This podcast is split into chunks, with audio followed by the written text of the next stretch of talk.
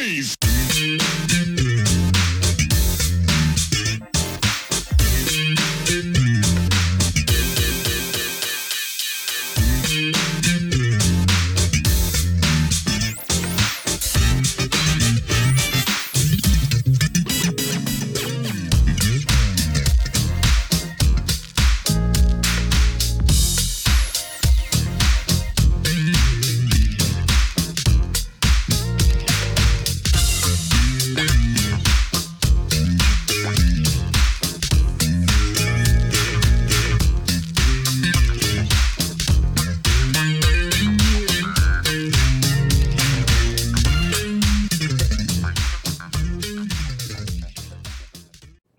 Welcome back to the next part of this Truth and Rhythm episode.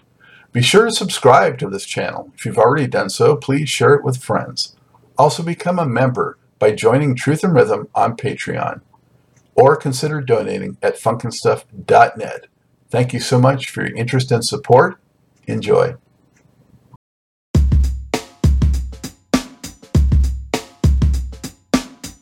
Hey, before we get started with today's show, I just want to draw your attention to new merchandise. Funkin' Stuff and Truth and Rhythm designs are in, and they look pretty darn cool. So show your support, help support the program, and show off some stylish merchandise and apparel. Only at the Funkin' Stuff store.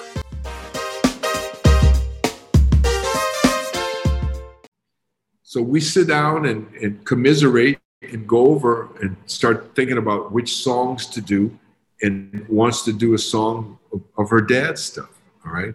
And then her brother Kelly was also helpful because he had some tapes of some songs that he wanted her to do, like Non Dimenticar and, and uh, Nature Boy and stuff like that. All right. So then I start scratching my head and I go to Triad, the agency that she signed with, and talk to her head agent.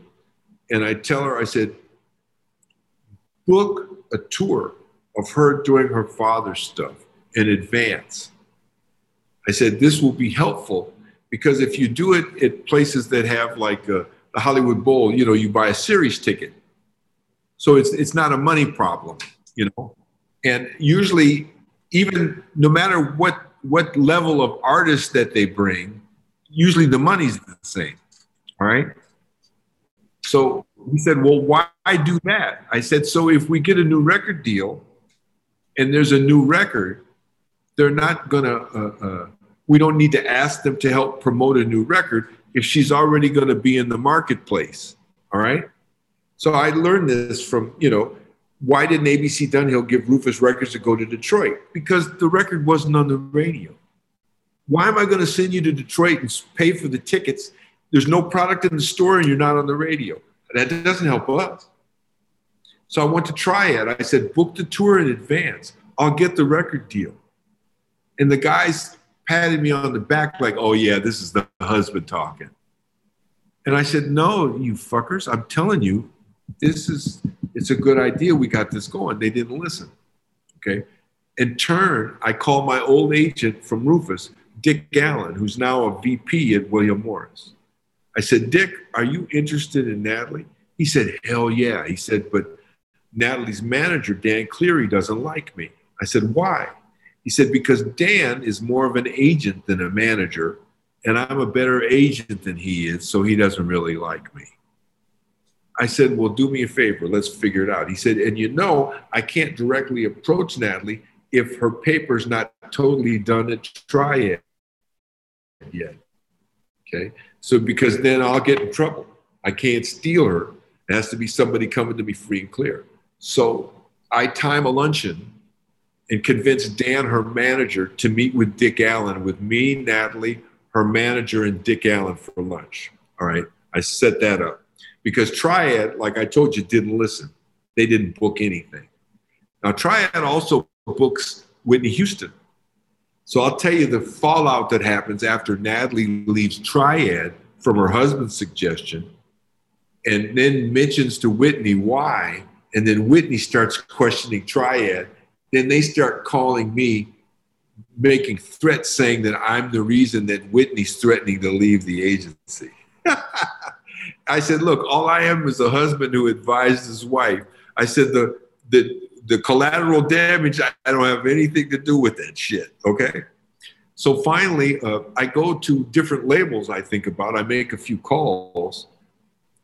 No one is into that. Privately, my private phone calls, I'm not going to tell you who I talked to, but I talked to a lot of people. They weren't into her doing her dad stuff. They thought maybe eh, maybe it's a novelty around the holidays. But as a new project, no. I call Bob Krasnow. Okay. Now Krasnow I know from Blue Thumb. That's where Tommy LiPuma worked. Krasnow is the guy who signs the Pointer Sisters, then signs Dave Mason. All right. He's eclectic in his brain. The first day at Elektra, he signs Metallica and Nina Simone. You gotta love a dude like that, man. He's crazy. I called Kraz up. Now, Kraz and I used to snort blow at Chasen's on Beverly Boulevard in the bathroom while he's, he and I are doing separate business lunches. Okay? So me and Kraz are like old dope partners from, from back in the day, right? So finally, I call Kraz. We're both clean, clean and sober by the time we speak later. And I tell him about Natalie, and he loves Natalie. I tell him the idea. He's on the other end of the phone. He says, What else? I said, What are you talking about? He said, I know you, Dre. What else? I said, Well, I'm getting ready to try to hook up Dick Allen, and I'm trying to get the tour booked in advance. What kind of venues? I said, Hollywood Bowl, Wolf Trap, you know, Boston Pops, uh, those places. He said, Excuse my French. He said, MF. He said, Send her to New York. He said, I want a meeting with her immediately. And he said, bring her here. Let, let just me, let, let me just talk with her. And, and he said, I like this idea. I like it a lot. So I tell Natalie, first of all, she doesn't really know who Krasnow is. So I tell her the whole history of him, the fact of when Mo Ostin passed over him for Lenny Waronker, okay, and the fact that he gave him Elektra and he was pissed because he wanted to be vice president of Warner Brothers and then he wound up at Elektra and then wound up signing great acts. And then all of a sudden, now he's in the Hamptons talking trash. All right. But that's the same guy who used to ask me for blow in the bathroom of the restaurant. So when I speak with him, I don't talk with him the same way his ass kissers do. All right. So that's what I'm learning through the music business. So anyway, I talked to Kraz. He said, send her to New York. So I get with Natalie. She's excited because her idea the basic idea for wanting to do this was from her head, not from anybody else. Just something she wanted to do to say goodbye to her father. All right. So we get the rest. I said, oh, Tommy's involved. She said, Tommy who? I said, Tommy LiPuma. She doesn't know who Tommy is. I said, well, Tommy's a VP there at Elektra. I want him involved. She said, for what? She said, I want you to produce the record. I said, I'll produce the record, but I want Tommy involved because if you got the vice president of the damn company, uh, an A&R is, is one of the producers of the record, all we got to do is make a phone call for whatever we need because I know how Tommy is. Okay. And plus, by that time, Tommy knows me because he had Horizon at A&M. He's the one who signed Brenda Russell for me. You see the one person connection? Yeah. That's where I met Al Schmitt, was with Tommy LiPuma all right, with doing Brenda Russell. And then from then, I wound up living at Al's house. Every time I got a divorce, I lived with Al Schmitt. All right. So now Natalie's, I even told her how to dress. Had, she had a power suit on, a briefcase, and a pair of glasses. She didn't wear glasses. Because I, I know, I know what impresses Krasnow. The, you know, the the kind of women that that make him get off balance. It's not just being attractive, it's intelligent women. He thinks that's a novelty. This is Kraz. So Natalie goes, she's decked, she has the meeting. She calls me after the meeting. She says, I love him. He's crazy. You know, and they talk about it.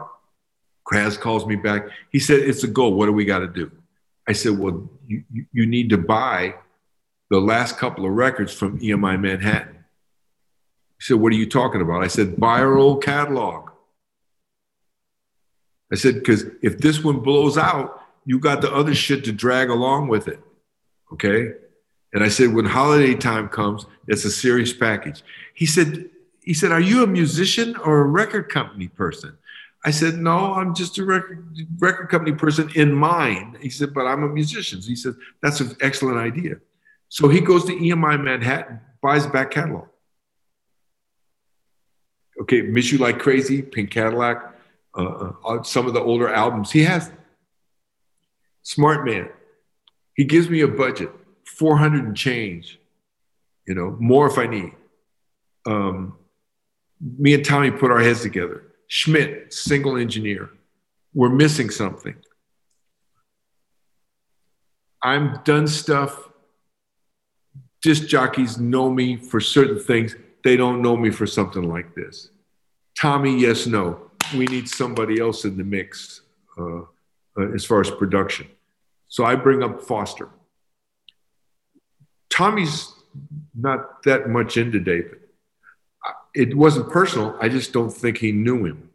And Tommy's impressed with what people do, but Tommy also he knows so many people. It's like he, he just just wasn't familiar with him.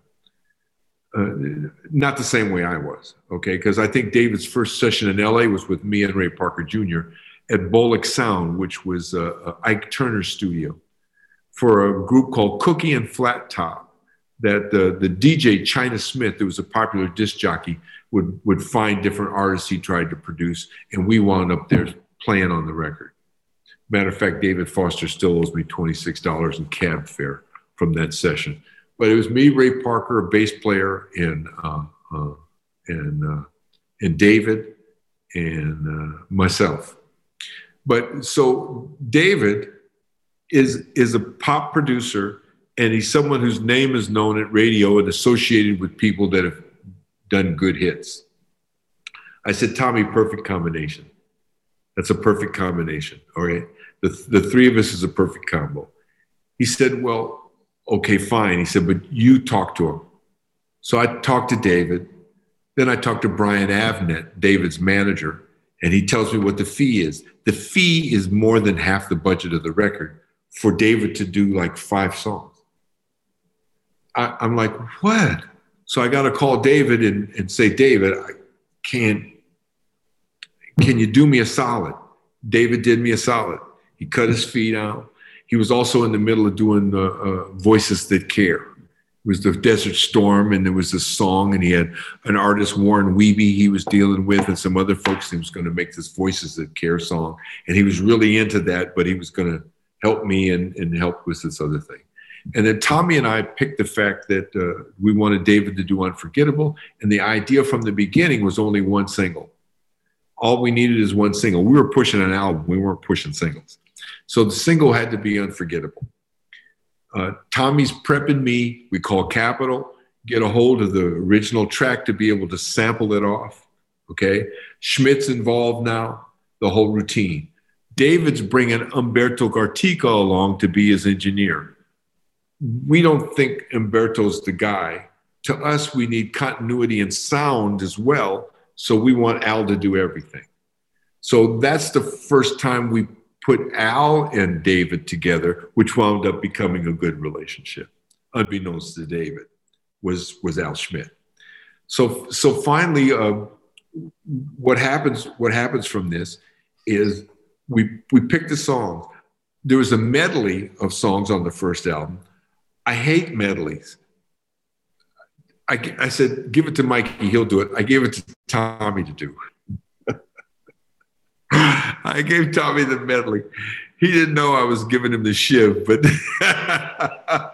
but he took the med- medley and did the hell out of it, um, and then and did some more songs. Then we picked the songs uh, uh, for for David to do.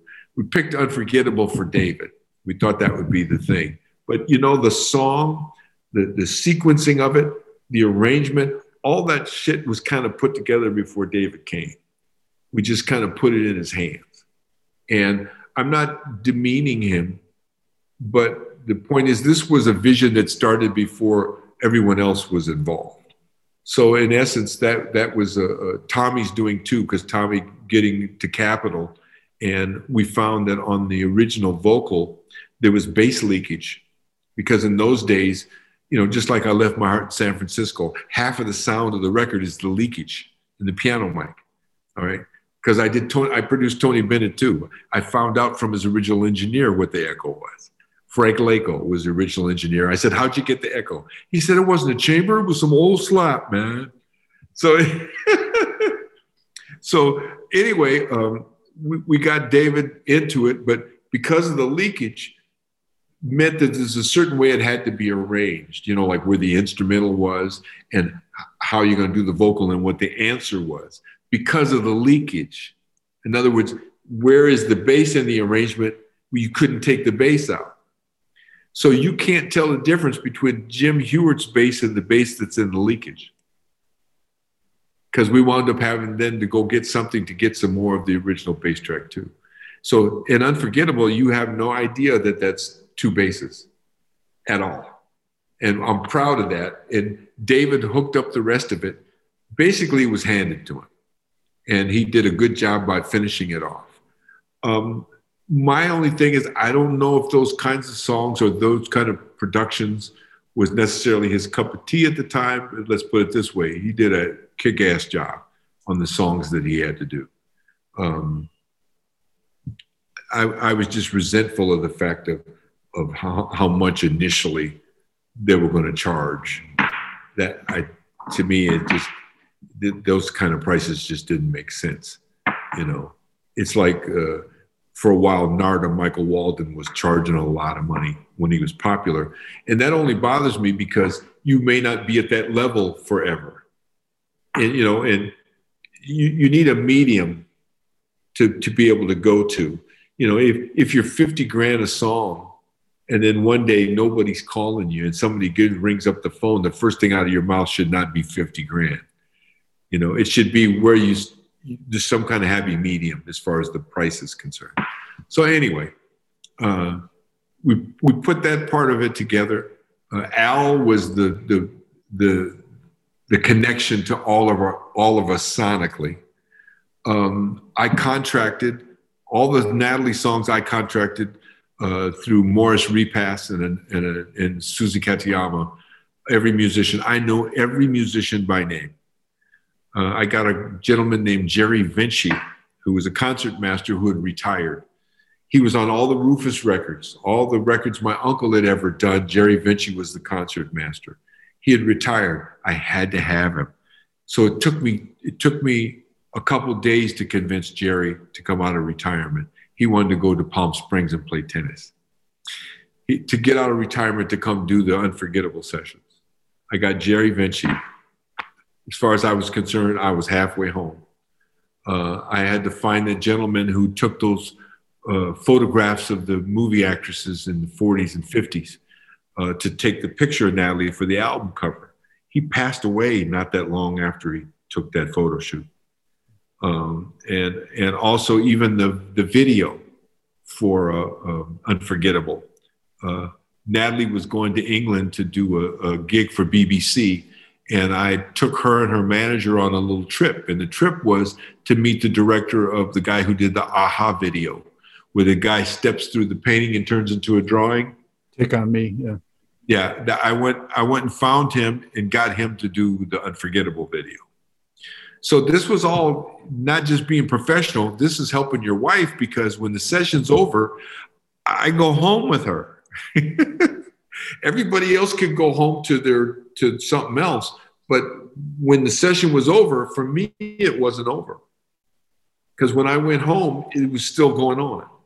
All right. So as far as the choice of the video director, as far as the, the musicians, they were handpicked. Tommy and, and I and David handpicked everybody and even had pep talks with the whole section about the fact that this was a record, what we were trying to do with this, as opposed to this is just another date.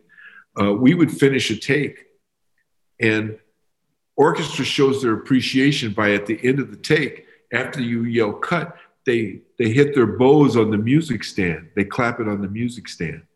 Have you ever heard that sound? Yeah. When when 50 people are doing that? Yes. So I'm standing out there. I'm so proud. this look on Natalie's face. There was no overdubs. She rehearsed it down, or we do it to a basic rehearsal tape. I recorded everything. Al had a Snoop tape, two track tape off the stereo bus, always going. Case an idea, something happened. We captured everything. Okay. Al mic'd the shit out of that place. All right. And and Natalie was on point for every song. Only thing she got mad about is a couple times she felt a little tired and she thought she did a few things that weren't stellar while she was with Tommy.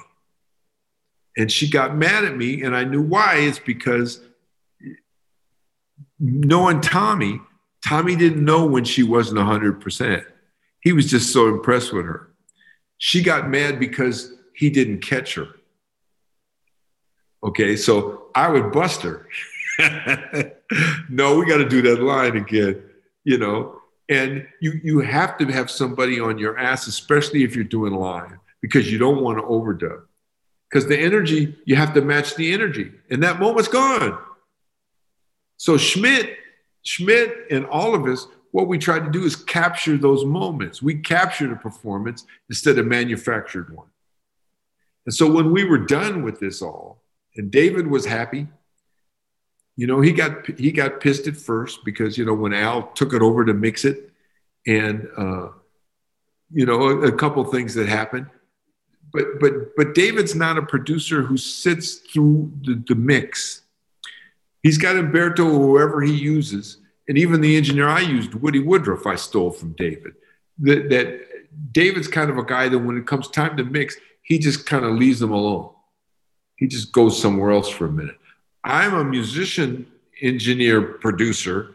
When you start mixing, I'm right there sitting in a chair. Okay? Because I'm there on behalf of every soul that was involved in the recording. Okay? And just because you're an engineer doesn't mean you're in the minds of a musician. All right? The only one who got close to that, who I totally trusted, was Al. Al's reading the chart as he's recording. He, he knows which bar to go back to. He that's the kind of guy he was. He was on point. All right. So the whole the whole atmosphere was was was great. People were appreciative of each other. Natalie was was was so much on point uh, um, emotionally as well as musically. Um, things started on time. It was like it was a great occasion. It was a great occasion. Plus, those were the times too when everybody was going to samples. That's when everybody was using a lot of samples. And a lot of those string players weren't that busy. So all of a sudden, you know, 35, 40, 50 orchestra musicians get called through the door for more than once, where they're working for a week. That's that's pretty good. And not only that, but uh, Natalie's manager, Dan Cleary, got mad at me because I wanted to list every string player on the credits. And nobody lists the players. They'll list a concert master. You know, I said, I want to list everyone's name. Well, it costs this X amount of money. I said, you know, spent this money on this much money on the record. It's not going to cost you that much more money. Plus, got right of first refusal, got right of refusal on the uh, um, uh, mastering when it goes to be pressed. In other words, we are the ones, me and Tommy and Al and Natalie are the ones who approved the pressings, not the record company. So the first pressings they did, about 30,000, we refused them. Because what they did is they copied the masters sent by Doug Sax in the mastering lab. We mastered with Doug Sax. Okay. Sent it off. They made them, they made too many multiple copies of it and when we heard the first pressings, they were from copies of copies. We said, no, if you need more mothers made, we'll send you fresh from Mastering Lab. That was in the contract. Yay. So sonically, that shit was on point, And we didn't know what it would sell. We didn't know who the hell would like it. All we knew is that we did a good job. We did a good job. We were proud of ourselves. We were very emotional. Natalie was satisfied. Let me tell you something if you can make your wife happy about something that's in her professional realm and at the same time is also saying bye emotionally to her papa, which she misses badly. To me, I was very proud of, of, of being able to do something like that. That's on a human level. That's not on any other kind of level. Regardless of what happened to our relationship or anything else that happened, you, you, you couldn't beat us together. You couldn't slip a piece of paper between us. Um, she was on point and I was on point. She knew it. It's like walking down the alley. We both kick your ass, and that's what I that's what I got from from Nat when we worked together. She was a consummate professional. She came with her A game every time, and her and Al became great friends. And I love that because Al was my buddy. So when she she when she became friends with some of the people I thought were really good folks, that also made me happy too. So even after we we got divorced, we still stayed in contact, but also we still were still hanging out with similar cool people. In other words, some weird folks didn't start coming into her life, you know, because that that was a problem we were married to. There was a lot of folks who'd come back around from old old weird times that I didn't want in my house because I had children. So we got we got in arguments about that you know, and that my all my kids had a mom. So it's like you can't be their mother, but you you have to be a certain way for me as the dad around my children. And I was that way around her son Robbie because Robbie had a lot of things that were ailing him that he needed dealt with, and more than medication, especially the scoliosis and uh, uh, it, it, was more than ADHD. It was it was there was a lot of things mixed together, and and asthma, and uh, too many medications with prednisone in it, which had sped his heart up, and he had a slight heart murmur. So there was there were there was things piling up. You you have to really focus on him, and that was Natalie's only child, and um, not that she wasn't a good mother. She just needed more experience in just mothering. And but yet there was still some issues she had from her own childhood. So there was a lot of stuff to be dealing with. Uh, half the people i know need to be on therapy. And then even is this is really funny. One time natalie and i we go to a counselor or a therapist and you know we're going through some stuff uh, whether to stay together or, or you know what the hell are we doing so we're with this therapist guy and i can see this guy he's kind of enamored with her and I'm like, ah, I don't need that. As a doctor, you have to be kind of neutral, you know? And so after about two, three weeks of us going to this guy and then me seeing him, um, I have to have a talk with him. So I sit in his office and I said, Look, you're trying to make me all right for her and not for me. I have to be okay for me before I can be cool for anyone else. So I said, it's, it's like it's like you're her representative trying to make me cool for what she needs from someone else. I said, that's that's not how it works. And then he kind of caught himself. And and then I said, you know what? I'm going to recommend that Natalie and I, you know, not see you any longer. I said, you've kind of crossed the line. It, it's it's not too cool. And I said, and and and if any of your conversations are, of our private conversations have, have, have been shared, that's not too cool either for you to try to get in the good graces of my wife. And she told me, she said, there's, you know, he was saying some stuff she didn't think he should have been. So he was iced, right? And then we still separated. A couple months later, Natalie calls me and says, Can you come to the church? Because her brother Kelly had passed away from, from AIDS and uh, she wanted me to come sit with her. She was really messed up after Kelly passed away, and uh, I went to the church, and we both sat in the pew together. And uh, um, she was a sweetheart, poor thing. She she was uh, commiserating about her brother, and I was I was in the church. I acknowledged all the relatives and all the people. You know, everything was fine. And then what was funny is I looked back about four rows to my right there's the therapist sitting back there. Okay, so he had to have been invited. In other words, he doesn't know with his family. So I'm like, okay, so he finally did get the gig he wanted.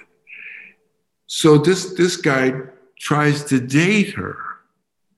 And I'm like, boy, is that unethical. So finally, it, it didn't uh, amount to anything. Plus, at that time, it was none of my business anyway. But it's just the scrutiny of some people when folks are going through, they're not good times. You know, the time to not want to try to manipulate somebody, you know, it, it, you try to do that at their most vulnerable time. So I, I learned a lot, and not just the music business, but that the vocalists and all the folks I've dealt with, when a singer is in the studio, they're their own instrument. It's enough for me as a drummer or trombone player trying to get the confidence up and the practice and the due diligence to put what I do outside of my body onto an instrument that's not connected to me. You know what I'm saying? I, I, can imagine what that must be to be a vocalist. I'm like a closet vocalist. I think maybe that's why I've done so many vocalists, or or it's from my mom. My mom used to make me play brushes on a magazine while she sang at the kitchen sink, and she'd always talk in music in terms of uh, textures and colors. Her explanation of music was totally different than a tactician or my dad telling me exactly what the flat five was. You know, I learned actually more about the feel of music from my mom than I did from my dad, who wasn't necessarily more technical, but he just explained it that way. So uh, I, I, find that uh, emotionally, that's a very serious life to lead to put yourself out like that, you know, and to communicate through your voice and how you feel. And it even gave me more respect for Natalie and for Chaka uh, and for some of the other vocalists, or like Gladys. I work with Gladys, and Gladys is like she, from the first note to the last note, she's 150%. You know, even if she's singing in the shower, it's 100%. You know, people who just, that's, I'm just very impressed with that. And I'm, and I'm very appreciative of it. And I truly enjoy it. And I'm very lucky and blessed to set in Nina Simone's house in Aix-en-Provence outside of Marseille. You know, as we're drinking wine and she's telling me stories about Errol Barrow, the prime minister of Barbados, that was keeping her in the government house when she ran away from her husband in New York, who was beating her when he got drunk. And that she stayed there and she was going with the prime minister who was married and he was Catholic. And, and Nina kept saying, I want you to leave she got all diva on him and said, I need you to leave your wife. He said, Well, if I leave her, I'll be divorced and I'm Catholic and I might not get elected again to this position that I have. So she got pissed at him and left. But while she was there, she'd make breakfast for him when he'd come by for his encounters. And he'd sit at the piano and play Folks Who Live on the Hill. That was his favorite song. So here's years later now, and come to find out that he did get a divorce called her up to ask her to come back and to marry him. And when she's getting ready to come back, he dies the next day of a heart attack. Okay. So as she's telling me about Errol Barrow years later after he's been dead, and here I am getting ready to produce her album, she's telling me about Errol Barrow, and I already knew the story about the song. And then this is a lady who I knew a little bit, you know, know when you get introduced as a producer and you're gonna go through pre-production, the whole routine. Now she looks at me and she begins to weep.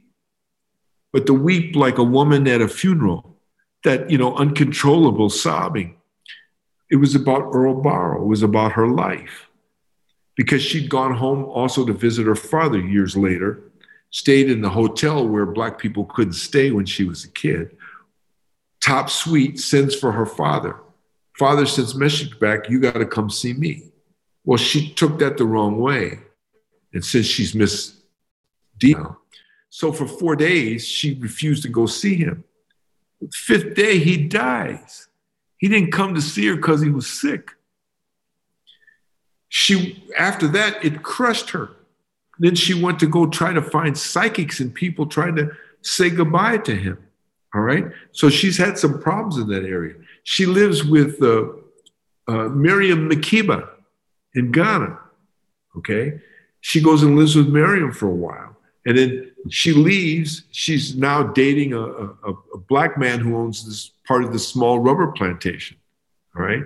and she dates this guy and she's thinking about marrying him. Well, she leaves and goes to Montreux, Switzerland to take her daughter to boarding school, comes back. There's been some upheaval there. The guy's dead.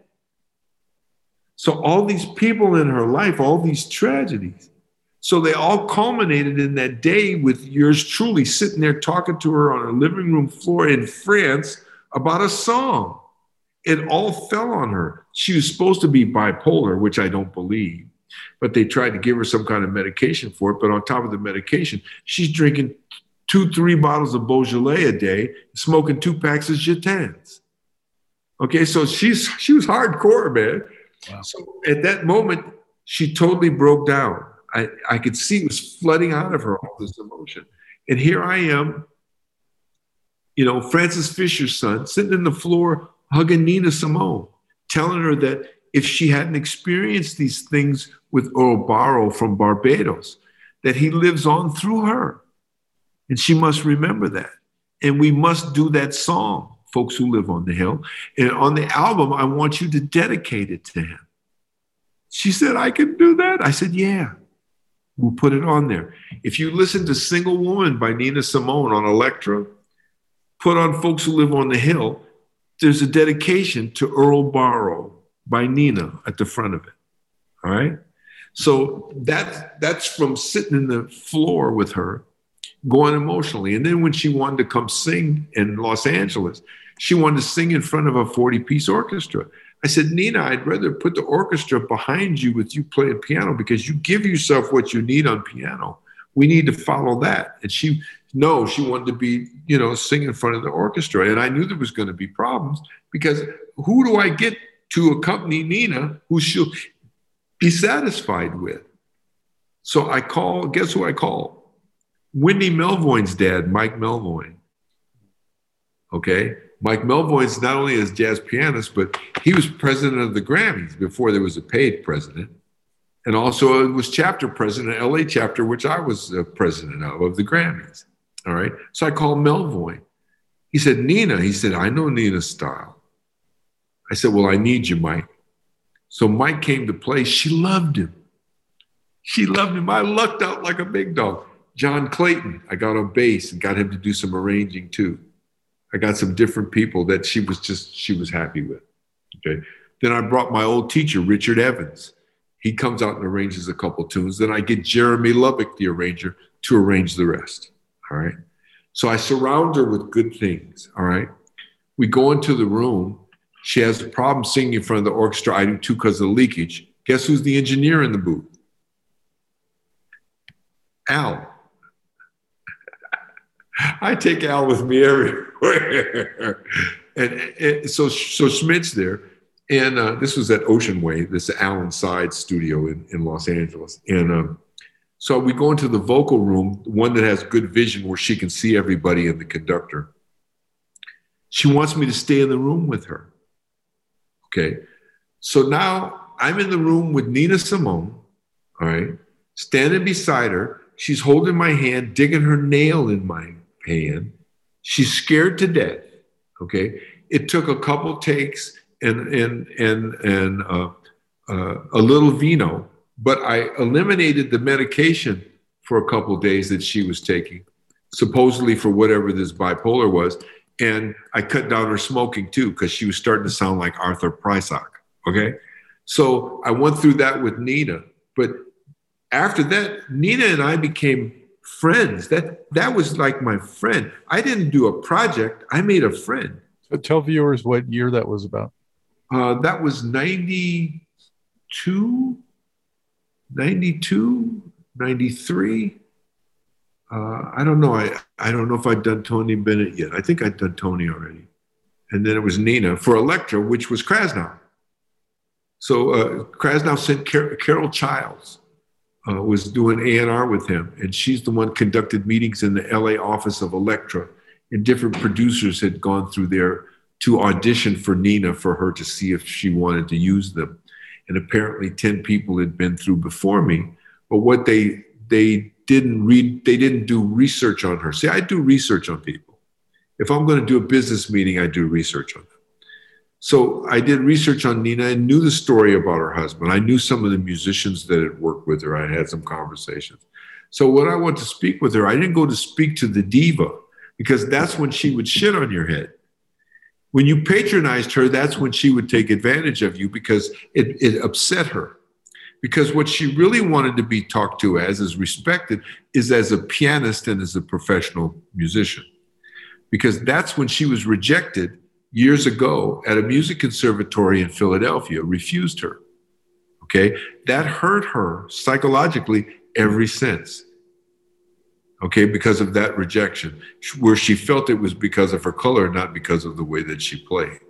So she was trying to prove something from that day on. That makes for a strange uh, constitution when you do those kind of things, and it can go off rails and become diva sometimes. Okay, so what I did is spoke to her in French, first of all, because I knew she was living in France.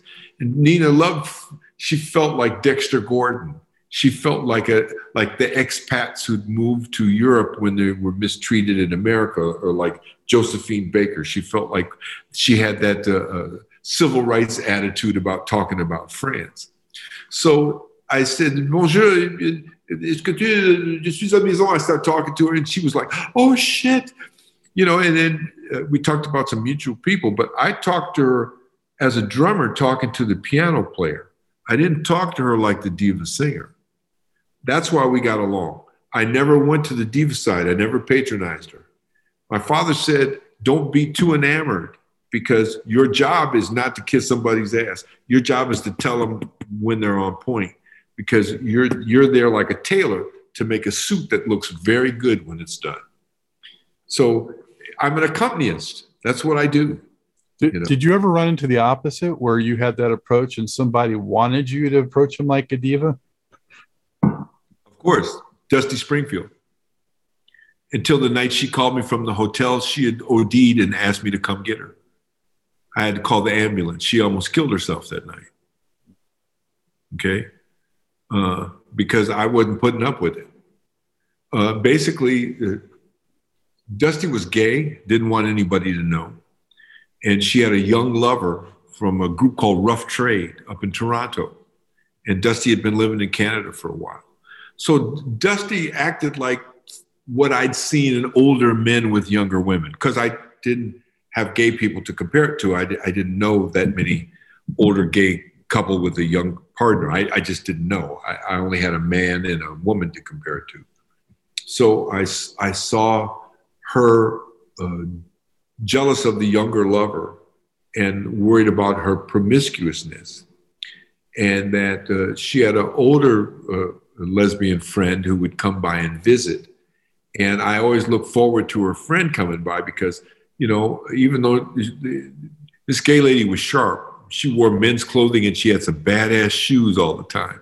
So I always loved to see her. She was very kind to me. But when she'd come to hang with Dusty, she kind of cooled her out, you know. But but Dusty, she had at first, you know, I was supposed to treat her like the diva, and when I treated her like this is a professional thing and we're all professionals here, my father said, if you fill a room with generals, nobody's trying to lead the room. Everyone knows their assignment, and that's the way I tried to do it. But Dusty was different. I didn't patronize her, but I did go off track especially when when the depression set in and she started drinking the wine and and accidentally kicks over a you know a twenty thousand dollar microphone. You know, a lot a couple of things happened where she got kind of out of hand, and I also saw that I was giving her um, an environment which was not only conducive to creative, but it was safe. She was not being judged. Her friend would come by, and uh, there was a couple of biker girls that would come by. Some pretty pretty rough ladies that would come by and hang out that she knew too. But all I'm saying is I encompassed the atmosphere and it didn't become a circus. It became very friendly and there was always good food and, and positive people around. I could I did that by the choice of the musicians, the engineers, you know, whatever support people were. So that was a good environment. But what I was doing is I had conversations with Neil Portnow, who was my boss at the time, who's president of 20th Century Fox Records.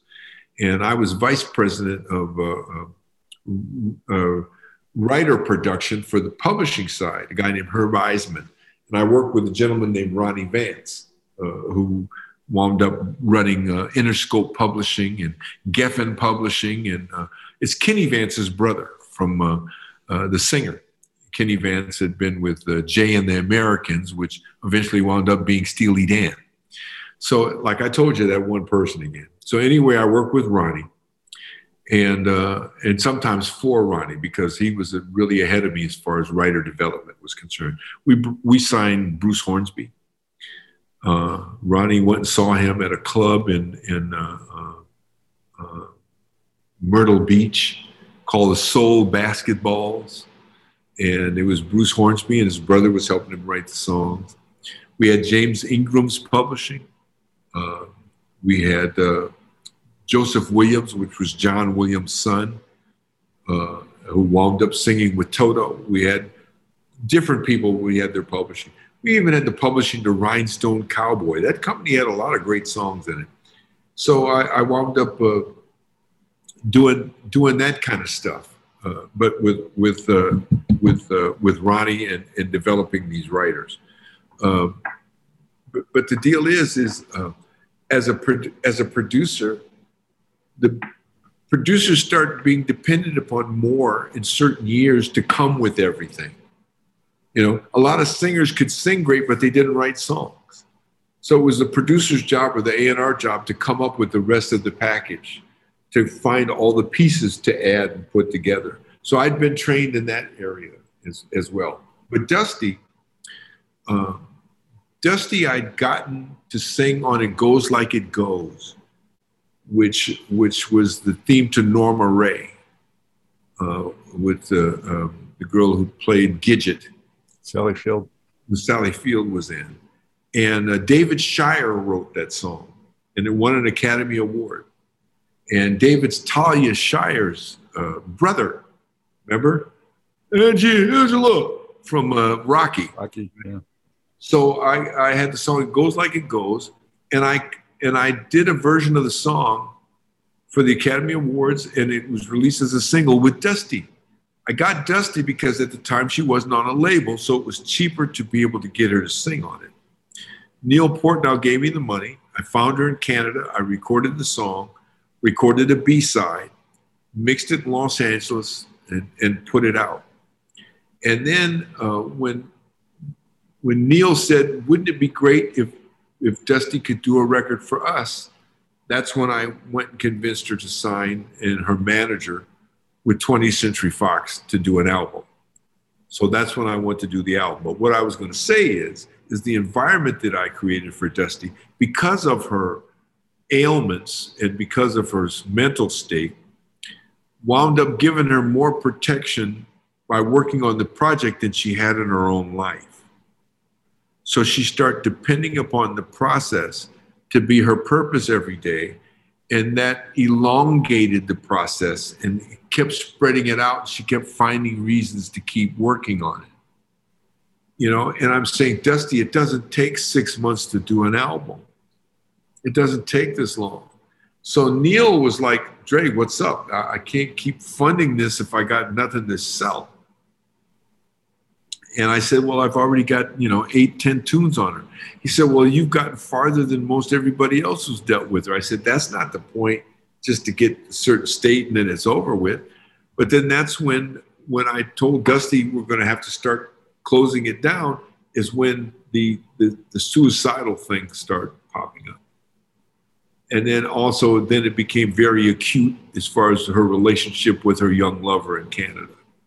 So I mean, 80% of that project was psychological. 80% of that was me being a shrink, not a record producer. So there's a lot of jobs I've had where uh, I've been totally qualified and totally unqualified, but still having to make heads or tails of dealing with these other human beings. That their, their precious balance was was in was in the mix you know, and that their music became, you know, part of what salvaged them. Okay. And that's also the project where I had to go to Canada and find this keyboard player that played with Cat Stevens. Dusty sent me there to find him because she could she wanted to write songs with him. And then also, I did an Elvis Costello song. So I had to go find Elvis and I talked with him and made sure it was okay to record the song. And so, I mean, you know, Dusty took me through a gamut of things, but I had to go through all that to, to wind up making that record. So that's what happened with, with, with Dusty. So not only was it wanting the diva treatment, um, the way we made up for that, instead of treating her like a diva, we just created this other environment and brought in some nice key people. And basically, she didn't want for anything in it, musically or food or anything else. So, in other words, I kept eliminating reasons for there to be a problem. So, I've had to do that uh, to be a troubleshooter and put out fires as well as somebody who's only concerned with the music. There's much more to this great Truth and Rhythm interview. Just continue on to the next part of the episode. Also, be sure to subscribe to this channel. If you've already done so, please share it with friends. And become a member by joining Truth and Rhythm on Patreon or consider donating at funkinstuff.net. Thank you very much.